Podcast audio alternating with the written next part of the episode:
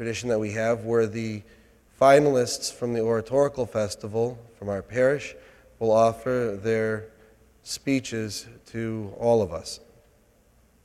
This year, the junior division finalist is Alexander Theros, and our senior division finalist is Elizabeth Colias. So they'll come up and give their speeches. And I just want to, first of all, thank all of the parents and the teachers for, of, the, of the church school for pushing the Oratorical Festival. We had a lot of kids participate this year. It's really nice to see.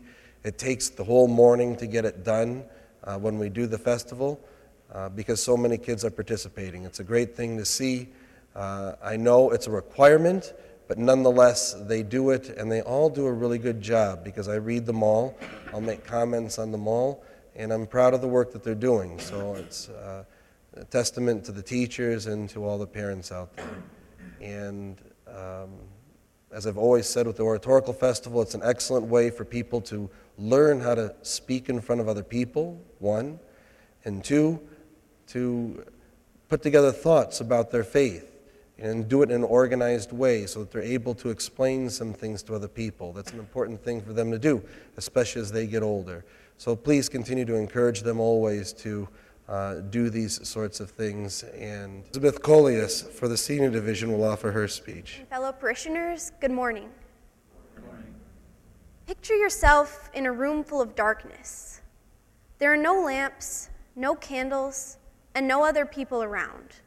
You may feel lost, alone, and even hopeless.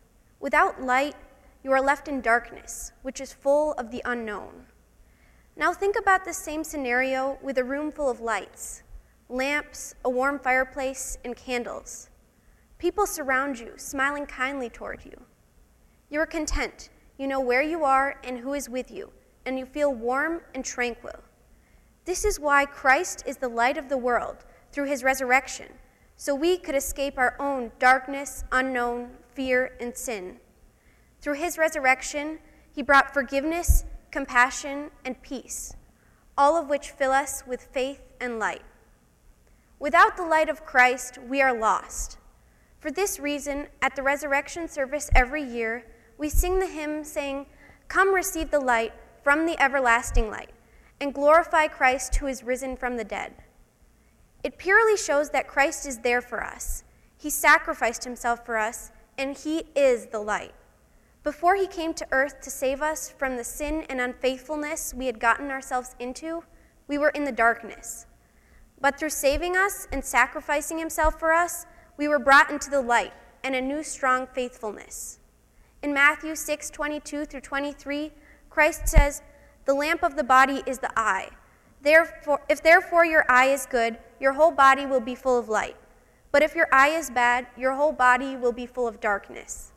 If we open up our eyes to Christ so that we may see and know that He has given us new hope for eternal life through His resurrection, it is then that we are full of light and joy. But if we do not believe, our eyes will be shut and we will be left in the darkness. Through Christ's resurrection, light vanquished darkness. He has saved us from all our sins, so that we may now be filled with hope for eternal life. Before Christ, many people were falling away and away from their faith, but Christ's resurrection has reignited that in many of us, so that all may see him again. In Matthew 5 14 through 16, it says, You are the light of the world. A city that is set on a hill cannot be hidden, nor do they light a lamp and put it under a basket, but on a lampstand and it gives light to all who are in the house.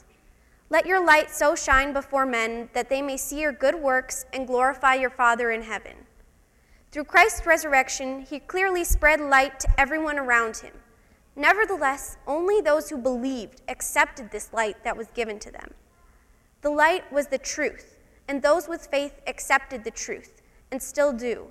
It is very important to understand that Christ showed his light to us through his glorious resurrection and those who saw it were filled with the truth. Lastly, what can we as Christians do to keep spreading the light of God?